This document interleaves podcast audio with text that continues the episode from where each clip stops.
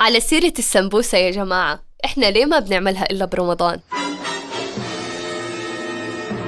يعني طول السنة ما بنسمع عنها ولا بنعملها كطبق جانبي ولا بنتحمس نقليها حتى. وفعليا ما بتيجي على بالنا. لا مثلثات ولا رولات ولا محشية جبنة ولا محشية خضار وفي زيها طبخات وأكلات ومشروبات كتير.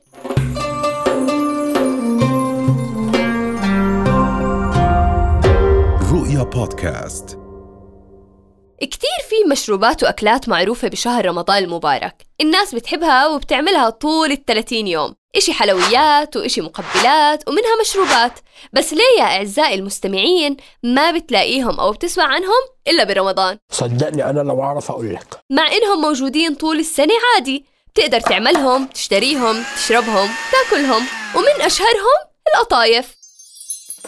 القطايف هي فطيرة بتتاكل نية أو مقلية بحشوات متنوعة منها القشطة والجبنة والجوز.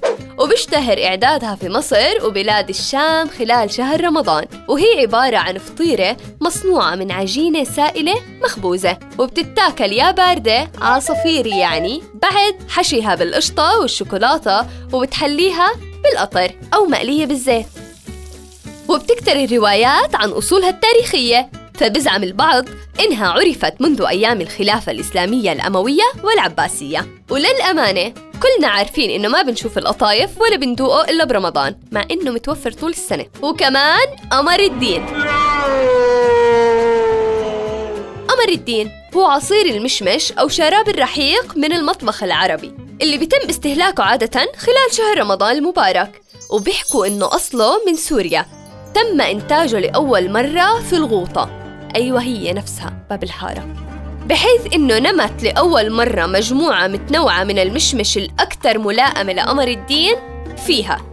بنتشر قمر الدين في جميع أنحاء الشرق الأوسط وشمال إفريقيا وكمان في الصومال إلا إنه قمر الدين السوري لهلأ هو الأفضل ويا عيني على الشام وأهل الشام. لأنه مجموعة المشمش الأكثر ملائمة لعمل قمر الدين تنمو فقط في سوريا وجنوب غرب تركيا وبتعرف باسم الواشك بالفارسية الوشك في إيران.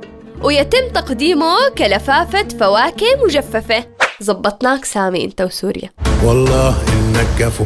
ومن المشروبات كمان التمر الهندي. كفاية. بيعتبروا التمر الهندي واحد من مشروبات رمضان الأساسية على موائد الإفطار. في كتير من الدول العربية فزيادة عن طعمه اللذيذ للتمر الهندي فوائد كتيرة. أهمها أنه بيساعد الصائم على قطع العطش. وكلام العالم المسلم أبي بكر الرازي خير دليل على هذا الحكي. لما قال إن عصارة التمر الهندي تقطع العطش لأنها باردة طرية. وبرضه ما بنشربه ولا بنسمع عنه إلا في رمضان. أما في السعودية المشروب الرمضاني المعتمد عندهم هو السوبيا. يعتبر السوبيا من المشروبات اللي لا تخلو منها مائدة رمضان. وهي مصنوعة من الخبز البني والشعير والتوابل والسكر. غريب ال mix mix الأرض. وبالعادة ممكن تكون السوبيا بيضة أو مصبوغة باللون الأحمر. حزيرة مثلا. بيفوز هالمشروب بشعبية كبيرة في المملكة العربية السعودية. وغالبا ما يتم بيعه في أكياس بلاستيكية من قبل الباعة الجائلين خلال الشهر الكريم. ويمكن وضع إضافات عليه مثل الكركديه لإضافة اللون الأحمر إله أو الزبيب هذا المشروب أول مرة بنسمع فيه. ولسه في كمان عرق السوس والجلاب من المشروبات المعروفة في رمضان كمان. بس يا أعزائي المستمعين مش حرام السمبوسة تكون معنا شهر واحد بس بالسنة.